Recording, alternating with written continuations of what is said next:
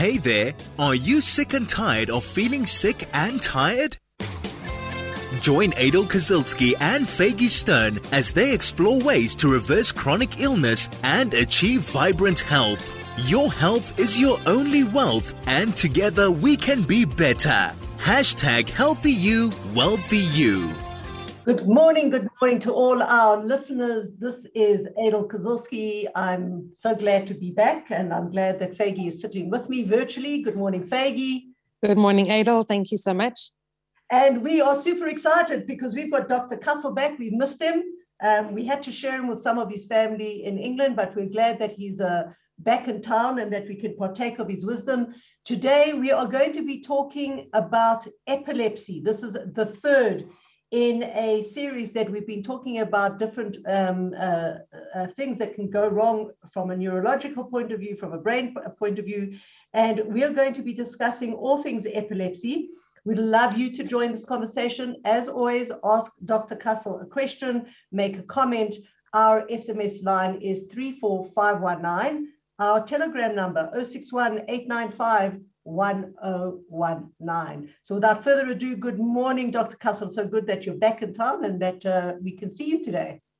Morning, Adel. It's wonderful to be back. I've been, I've really missed it. I really have. Well, good morning, Dr. Kussel. Welcome back. Good to see morning, you. Morning, Peggy. Okay, we're going to hand over the virtual microphone to you, Dr. Kussel, for an introduction into epilepsy. Thank you so much my presentation today will conclude the medical emergencies related to brain lesions and embrace the general term epilepsies. I've deliberately used the plural term as we will see that there is more than one single presentation of epilepsy. As usual, as I always do, a brief outline of brain function. The brain is the electrical powerhouse of the body, with millions of neuronal cells all interconnecting with each other via synapses and fibers, electrically charged fibers. These fibers are in turn covered by an insulation material called myelin. Now, you can imagine your plug at home with two electrical wires and covered by an insulation tape. The brain is exactly the same. The classical epileptic attack occurs when these electrical circuits become exposed and touch each other, either by deficiencies of the myelin or deficiencies of the cells or the synapses, and they therefore cause a short circuit of the electrical current which is the cause of the electric attack. The same as happens to your lights when suddenly things wear out and the lights inter- and the wires interconnect and you suddenly get an explosion. This usually occurs in a predisposed, susceptible area of the brain. Epilepsy, as we know it, consists of a susceptible area in the motor cortex of the brain, which becomes exposed abnormally. This causes the typical epileptic attack as we know it, the stiffening, which is called tonus, followed by the jerking, which is called clonus, and sometimes followed by loss of consciousness and the involuntary passage of urine and stools. But this epileptic focus may not be confined to the motor cortex of the brain. It may also occur in other susceptible areas of the brain which have nothing to do with motor function.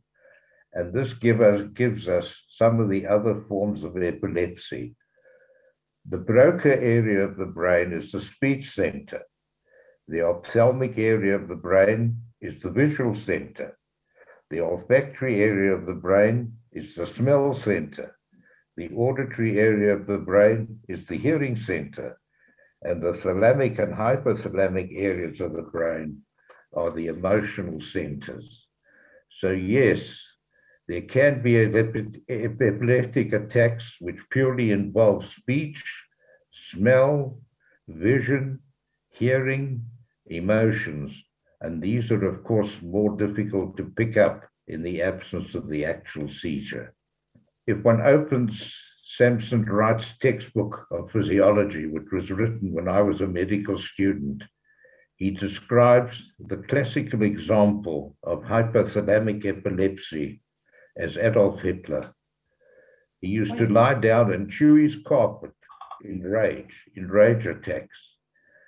And I'm not mentioning it in, any way to exonerate Hitler from anything, but he did also have hypothalamic epilepsy. And maybe if this had been detected by his physicians, it may have calmed him down in a lot of ways and may have prevented a great tragedy from occurring in the world. So, yes, there are epileptics that go unnoticed in the epileptic attacks. There is also epilepsy involving more defined areas of the motor cortex, like petit mal, petit mal epilepsy, drop seizures. I'm not going to touch on those now. All you have to remember from this attack is that the classical epileptic attack, wherever it occurs, occurs when a short circuit occurs in a susceptible focus of the brain, and this may be due to a number of causative factors, which I now want to discuss. What are the causes of epilepsy? First of all, congenital. Congenital is always uh, top of the list. It's an inherited defect where, due to hereditary, hereditary factors, the child may in fact be born with an epileptic focus, a deficiently developed area of the brain which is susceptible to him getting or her getting epileptic attacks. But far more commonly is the abnormal focus in the brain, the abnormal area suddenly arising after birth as a result of damage to the brain tissue. This may be the result of trauma, where in 10% of cases, a fracture of the skull will damage the brain and lead to post traumatic epilepsy. Other circulatory factors may also damage cerebral tissue, such as hemorrhage, cerebral thrombosis, and of course meningitis and lead to post recovery epilepsy. So, yes, the abnormal focus has to be identified. Thirdly, and this is the exciting new field that is emerging today, which I mentioned in the previous program toxic damage to brain cells or myelin, which may arise from certain inherited enzymatic defects involving, funnily enough, the digestion of common food particles, including milk, resulting in the emergence of damaging toxins which may destroy cells, destroy myelin. This abnormality, however, is likely to be more generalized and not confined to a specific focus. But nevertheless, it may present itself with uncontrolled seizures and the neurologist will tell you, because the first thing that has been brought out in epilepsy is drugs trying to control it. And of course, the drug should come last. You should rather know what you're trying to control. And if you do know what you're trying to control, then the treatment will be a lot easier. The very uh, interesting emerging field of neuroscience is attempting to identify the deficient enzymes congenitally acquired, which may lead to damaging toxins arising from the ingestion of ordinary, milk, of ordinary foods and especially milk. Fourthly, the sudden occurrence of tumors. How well we know this that a person with a sudden uh, origin of a, of a brain cancer, the, often the first sign may be a seizure and presents as an epileptic attack. So, yes, the whole new subject in neuroscience has begun to emerge, and this investigates fully the inherited causes of epilepsy, in other words, the chromosomes, and also the congenital enzymatic deficiencies which can cause epilepsy and are becoming more and more commonly identified particularly in the epilepsies resistant to drug therapy. We are talking to can, we're talking to Dr. Kussel and we're talking about epilepsy. We've had a great introduction. If you'd like to join the conversation, 34519 is our SMS number. 061 895 8, yeah, no, 895 1019 is our telegram number. This is the Healthy You, Wealthy You show with Adel Kazilsky and Faggy Stern. We're talking epilepsy today with Dr. Jack Kussel. Dr. Dr. Kussel, so am I understanding correctly that um, epilepsy is primarily either chromosomal or congenital? No, it's not necessarily chromosomal at all. It can arise in perfectly normal individuals who have trauma to the brain. If you have a child who has a cerebral hemorrhage, particularly post birth, and it leaves a damaged focus of brain. That has nothing to do with anything inherited. If a person, uh, has an accident and has a fracture of the skull and brain tissue gets damaged, it has nothing to do with anything congenital. In fact, the congenital causes are actually quite rare. The acquired causes are more, far more common. The, uh, I'm talking about chromosomal defects. The congenital enzymatic defects at the moment, we don't really know because at the moment in South Africa, you have, when the baby's born, they ask the mother, Do you want a metabolic screen done? And they give her a card, and it costs a couple of thousand rand, and you can screen for the co- common enzymes uh, like phenylketonuria.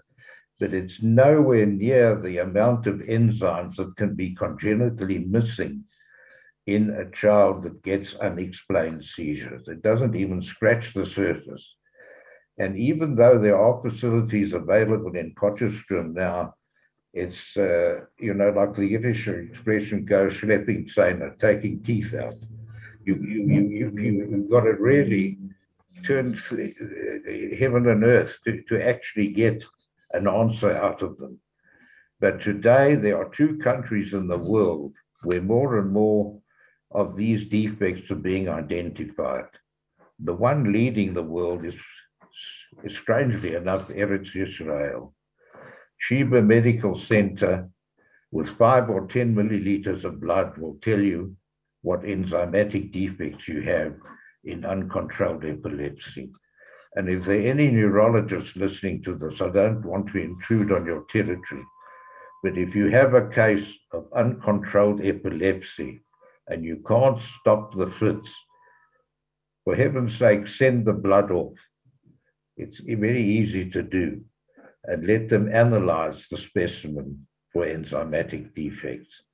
And there are, I can tell you now that there are famous cases in South Africa at the moment.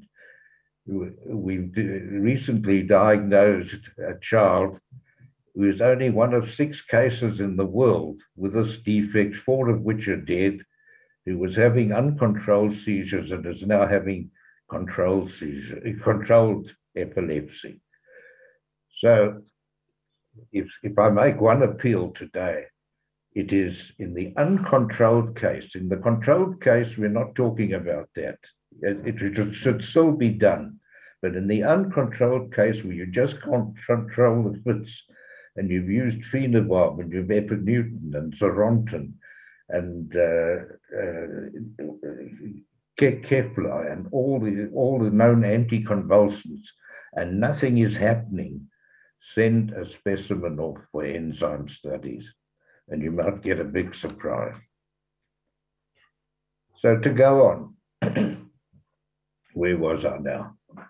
The investigation of epilepsy when do we investigate an epilepsy? Investigate any unexplained seizure occurring in a child over the age of three. Of that, there is no question. If a child suddenly gets a seizure over the age of three years, unexplained, you don't know why, immediately investigate it. Because strangely enough, the classical grand mal epilepsy seldom presents in the first three years of life. It usually presents later It usually presents around about five or six years. Secondly, investigate any non fever seizure, non pyrexial seizure occurring more than once in a child under three years of age. It's all very well to say the child had a temperature, had a fit, the child had a temperature, had a fit. At some stage, you must know what the fit is due to. Number three, investigate any repeat pyrexial or breath holding seizures occurring in a child, certainly if there are more than two, bearing in mind always that 6% of fever convulsions and 13% of breath holding attacks can go on to cause damage and produce full blown epilepsy, give you the epileptic focus. So you can't just laugh it off. If these things keep on occurring, then they should be investigated. Now, what is the investigation of epilepsy? The initial investigation is always an electroencephalogram. As the word implies, it's a recording of the electrical activity of the brain and will immediately identify any abnormal epileptic focus. It can either be done as a random electroencephalogram, just do it, or as a 6 to 24 hour sleep electroencephalogram. But always be cautious to do this if possible, seven to 10 days after the seizure, because the seizure causes abnormal electrical activity in the brain, and you may then get false positives and put the child onto treatment when it's not indicated. So always one should wait until the brain has settled down completely. What is the second investigation you can do in epilepsy? You can do a scan, either CT scan or an MRI scan, and this should always be carried out if a focus is identified on the electroencephalogram. And even if there is no focus, any persisting abnormal EEG activity persisting after 10 days should warrant scanning. Thirdly, the very important genetic screening for a possible cause of epilepsy. This should involve chromosomal testing and metabolic screening for known enzymatic defects. As I've said before, metabolic screening in our own country is still in its infancy. And, and uh, of course, uh, a lot of the laboratories will take me up on that point, but it is still in its infancy. Countries such as Israel and America have far more sophisticated methods of detecting congenital enzymatic defects. We do have, as I've said, we do have metabolic screening at birth, which should always be done unquestionably. And in certainly in any case resistant to therapy, one should not hesitate to utilize our own facilities and the, over, and the overseas facilities which are available in Israel and where we have a good relationship with the neurologists at Sheba Medical Center, where they will do the bloods for us, five or 10 milliliter clotted blood, and they will analyze for congenital metabolic defects. So don't hesitate to do that. The treatment of epilepsy, well, the treatment of the, of the classic epileptic seizure is something that everybody should be aware of, since you don't often have time to summon any sort of help, and cerebral damage can be avoided if one acts immediately. The first principle in any child that's fitting is to maintain an airway and to avoid any obstructions to the airway, such as swallowing of the tongue or other forms of obstruction. If the child becomes blue, do mouth to mouth breathing until the seizure stops and until the child establishes normal breathing. They often go into a, what's called a post ictal phase, a post fit phase, where the seizure stops and they're exhausted from the seizure and they just lie limp and they don't breathe at all. In that situation, it is very important to give mouth to mouth gently and just maintain the color of the baby. The oxygenation is vital in the epileptic fit and in certainly in any seizure that is prolonged.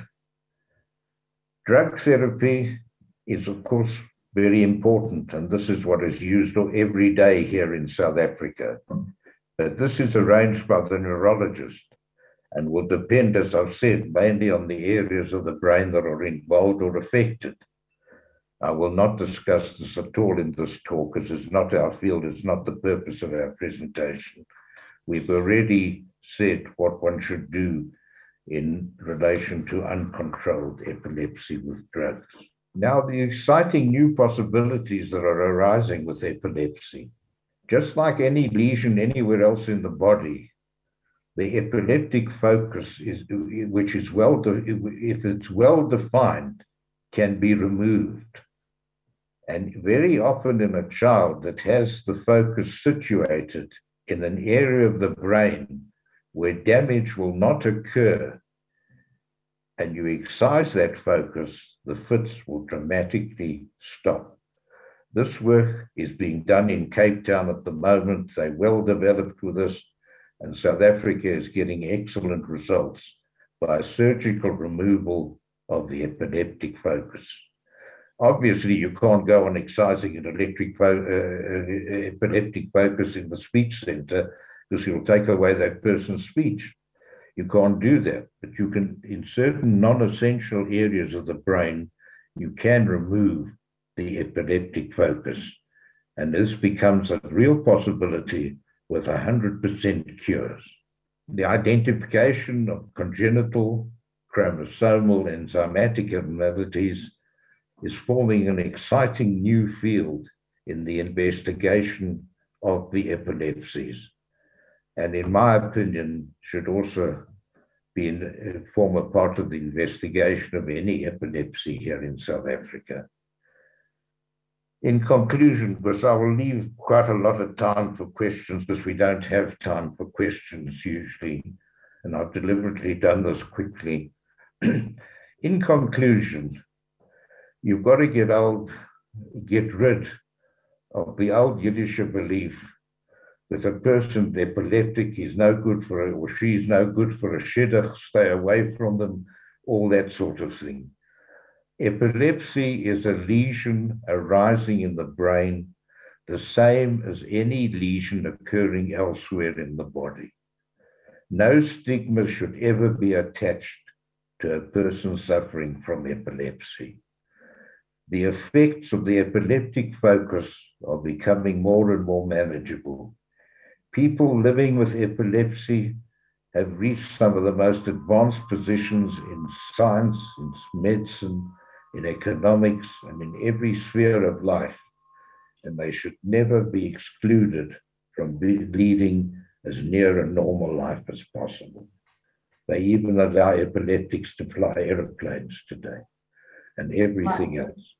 So get rid of the old belief that an ep- epilepsy is like leprosy. It's not a scourge, not anything like that. It's simply a lesion that has arisen in the brain from the causes we've mentioned. It can, can be controlled, it can be brought under control, and it should uh, have no stigma whatsoever attached to it. That's all I want to say about it, and I will leave the rest for your questions. Dr. Kussel, is it an easy process to send um, your blood to the Sheba Medical Center? Is there someone in South Africa that people can deal with? Yeah, there's somebody in South Africa. Let me just ask one of my sisters. Naomi Hadar. Naomi, Naomi Hadar. Naomi Hadar is head of uh, Sheba, and she's the representative for Sheba in South Africa, and she's part of Telfed. And if one finds up Naomi, Naomi will, first of all, enable you to liaise or enable the doctors to liaise with the neurologists that are involved in this in Israel. And it's an ex- exciting new possibility because I'm sure as I'm talking here now, there are many people suffering with children that have uncontrolled fits. They just don't know what to do. So I'm telling them what to do. I think even as an adult, people have been suffering with this for so long, maybe they can even get the help that they've always needed. That's where it's very, very important. Sure. So, I mean, this discussion and, is really yeah. around children, but it applies to adults as well. And, and with new technology, I'm sure there's so much going on that you know hasn't been hasn't helped people in many years. There has to be a lot more new technology that can help with epilepsy. Of course, you see, the brain is the one of the most neglected organs in the body and medical research. Yes. You know, the lung we've understood fully from the days in the 18th century when people used to treat pneumonia with a belladonna plaster stuck on the chest. And actually, some of the greatest physicians in the world thought you actually got them better with that. Today, you treat pneumonia totally differently. You look at it differently. You understand lung function. You understand asthma. But everybody has shied away from really understanding the brain. That's what the problem has been. They couldn't understand the brain. And Israel has really broken the field over here uh, and uh, is doing amazing work in understanding brain function, in understanding how you function. So one of the things that I found very interesting, you mentioned at the beginning of your talk, the, the idea of, of, of, of toxic elements, including milk, like who would put those two words together, toxic and milk? Well, we know the well recognized condition over here of phenylketonuria, where you feed phenylalanine to a baby, and phenylalanine doesn't get broken down properly due to an enzyme deficiency, and it forms a poisonous substance which starts poisoning brain cells. And so you go on feeding the milk, and so you go on poisoning the brain cells, and eventually the child dies of phenylketonuria. But well, why phenylketonuria has held the floor, I'm not sure. Because in my 60 years of doing this, I've only seen two cases of phenylketonuria identified two cases. We may we may have missed a few, but uh, uh, it, it's not a common condition. Far commoner is the ordinary enzymatic defects that can arise in ordinary substances, protein amino acid substances in milk, which cannot be broken down properly. And this is what Israel is now identifying. All of a sudden, you take them off the milk, and hey presto, things get better.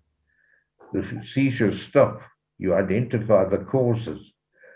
And Mead Johnson in America, when we had these first cases of this occurring, Mead Johnson in America actually prepared special feeds for where we identified the enzymatic defects in the American universities. As I say, in South Africa, and I'm not running down neurology in South Africa, don't get me wrong, but due to constrained finances, and believe me, these tests cost a fortune. Due to constrained finances, we're unable to develop these facilities to their full potential. It would be too expensive for most people. And unless you're running a lab where you're doing all this and studying all this, you're also banging your head up against the wall. We've tried to bring the cost down. The laboratories have tried to bring the cost down, but it's not easy.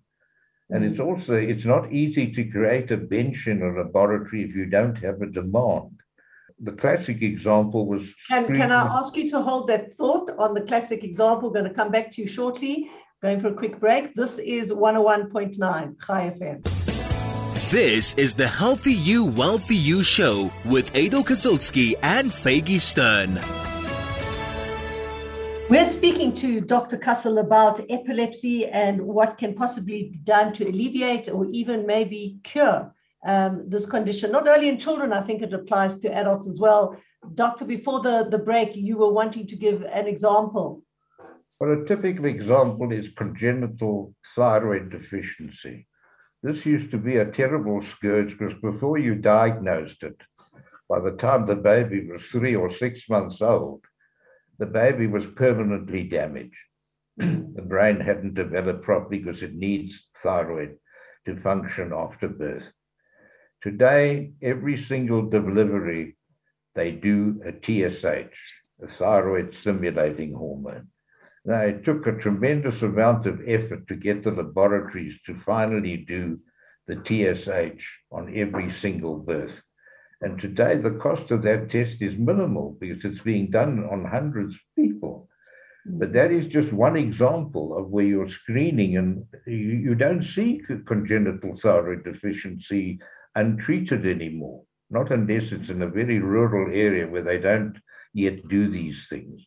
So this is the, the, the laboratories themselves will tell you, the biochemists, that in order to make a test feasible, it has to have volume. As like, that's like anything else, it brings the cost down.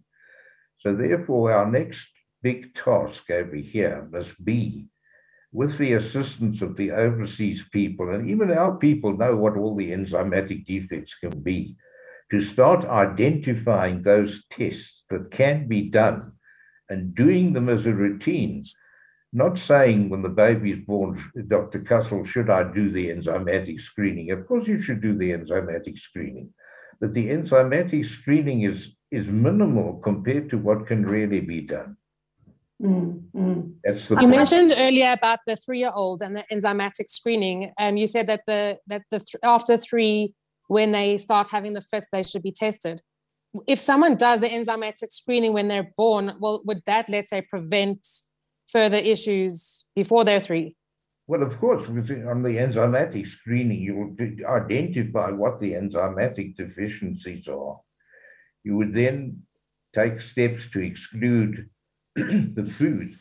It's mainly related to foods where foods cannot be broken down properly mm-hmm. and where toxins arise from the non proper breakdown of foods. Those toxins then poison the brain. And if you can identify what the, what the enzymatic defect is, which doesn't break down the toxic product in ordinary normal milk, then you will prevent those toxins from being perpetuated and gradually poisoning brain tissue. It's all very well to control fits, but if you're going on destroying brain cells, you can control as many fits as you like. Eventually, it will become worse you've got to control the cause of the fits and the and the pathology that's causing it. You know, this whole milk story, we always have the same question. It's, it's just so fascinating how many effects it has on people. And I, I try to keep milk out of my house. My kids keep on begging me for it. But I think like it's not only an epileptic issue, you know, it, it, it causes brain issues. Like sometimes kids' behavior is completely out of control after they drink milk. Like, I mean, a lot of the time people don't you know connect the two dots well it's, it's quite true because uh, as we have said before uh, there are certain sensitivities and, and foods that cannot be broken down properly that may cause abnormal stimulation in the brain and cause emotional instability. And I've seen it happen where a child that doesn't sleep at night and you can't get them to sleep and they're perpetually irritable you all of a sudden stop the milk and put them onto soy and you've got a different child. You hmm. stop the milk and dairy products. See, and in that case, it's uh, it's it's sometimes for carbohydrate enzymes which are causing trouble, such as lactase.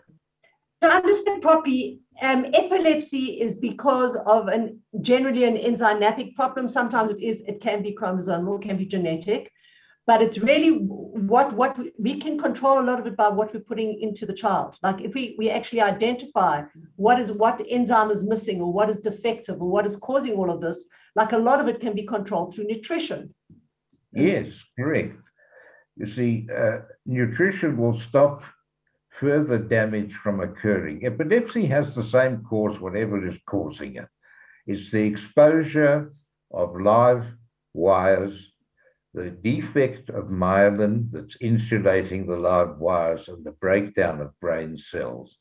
Mm. It doesn't matter what's causing it. Those are, that's the etiology of epilepsy. But if you go on feeding a substance that is causing damage to those tissues and causing more and more damaged areas of brain, more and more exposed electrical wires, more and more short circuiting wires, you will obviously get an increase of the seizures, an increase of the fits, and an increase of everything. The good news about pediatrics is that the brain has a regenerative capacity. So if you can stop the destruction of the brain by whatever is destroying it, the brain can regenerate and can take over the affected areas. And you often you do see that happening where a child has uncontrolled seizures, you all of a sudden discover the cause, you know the correct treatment, and all of a sudden that area of brain becomes obliterated.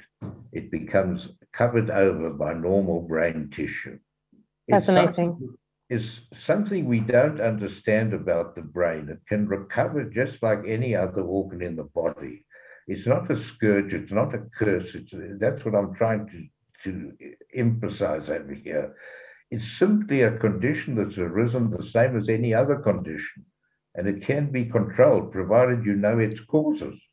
Yeah, again, it always comes down to causes. I actually was watching a fascinating TED talk um, by, I think, a neurologist in, uh, in New Zealand who said there's been an increase in, in brain related illness, particularly mental illness, ADHD, bipolar, um, a whole lot of stuff. She gave like an entire like gamut of it, and she said there's been obviously an increase in in um, giving medicine to try control all or like depression, anxiety, all that stuff.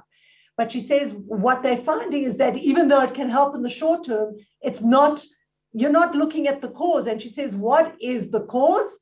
And she goes and shows um, medically that they've done studies to prove that because our nutrition is not up, up, up to standard. We're not getting giving the children the right things. You know, everybody's eating all the preservatives, the additives, you know, a lot of, of, of food that doesn't actually have any nutritional value, that that is causing disturbances in the brain. And she says maybe that her question at the end was maybe we should start looking at um, mental illness and all illnesses relating to the brain in a different way. Yes, she says it's good to have the medications to try control it, but she says again, as you say, you're not looking at the cause. Well, you're making the big mistake that a lot of people make. It's trying to treat something which you don't understand. Right. The treatment should come last. You should understand fully the pathogenesis. You should know what the cause is. And if you try to just uh, institute treatments, it's like throwing darts at a darts board and hoping that you're going to hit the bullseye. You don't hit the bullseye like that. You only hit the bullseye if we actually know what's wrong and give the appropriate treatment. It's always been my philosophy. The treatment should come last, not first. And well, you're quite right. That certainly is is is is very deep wisdom. And again, this is something that we, you know, we promote all the time um, on our show is that go, I, I quote you all the time, for every cause there's an effect and for every effect there's a cause. So just go find where, where you're at. Thank you again, Dr. Kussel, for, for your wisdom, for your time. And um, this certainly has, has opened my mind um, to understanding epilepsy far more. And I hope that it's been of benefit both to our listeners and anybody, you know, who needed this information. I'm sure we're going to have you back soon for a, a another episode. Uh, Faggy will definitely pencil you in. In the meantime, wishing everybody a wonderful week ahead, a healthy week, and uh, we'll be back the same place next week. Thank you, Faggy. Thank you, Dr. Kussel. Thank you, Dr. Kussel. So and thank Faggy, and thanks uh, and thanks to your radio station, Chai FM. It's a pleasure to do it for you. And if we can just elucidate a few of the problems the, the most simple problems in the world are those that are simple, exactly. that you can identify as being simple. Exactly.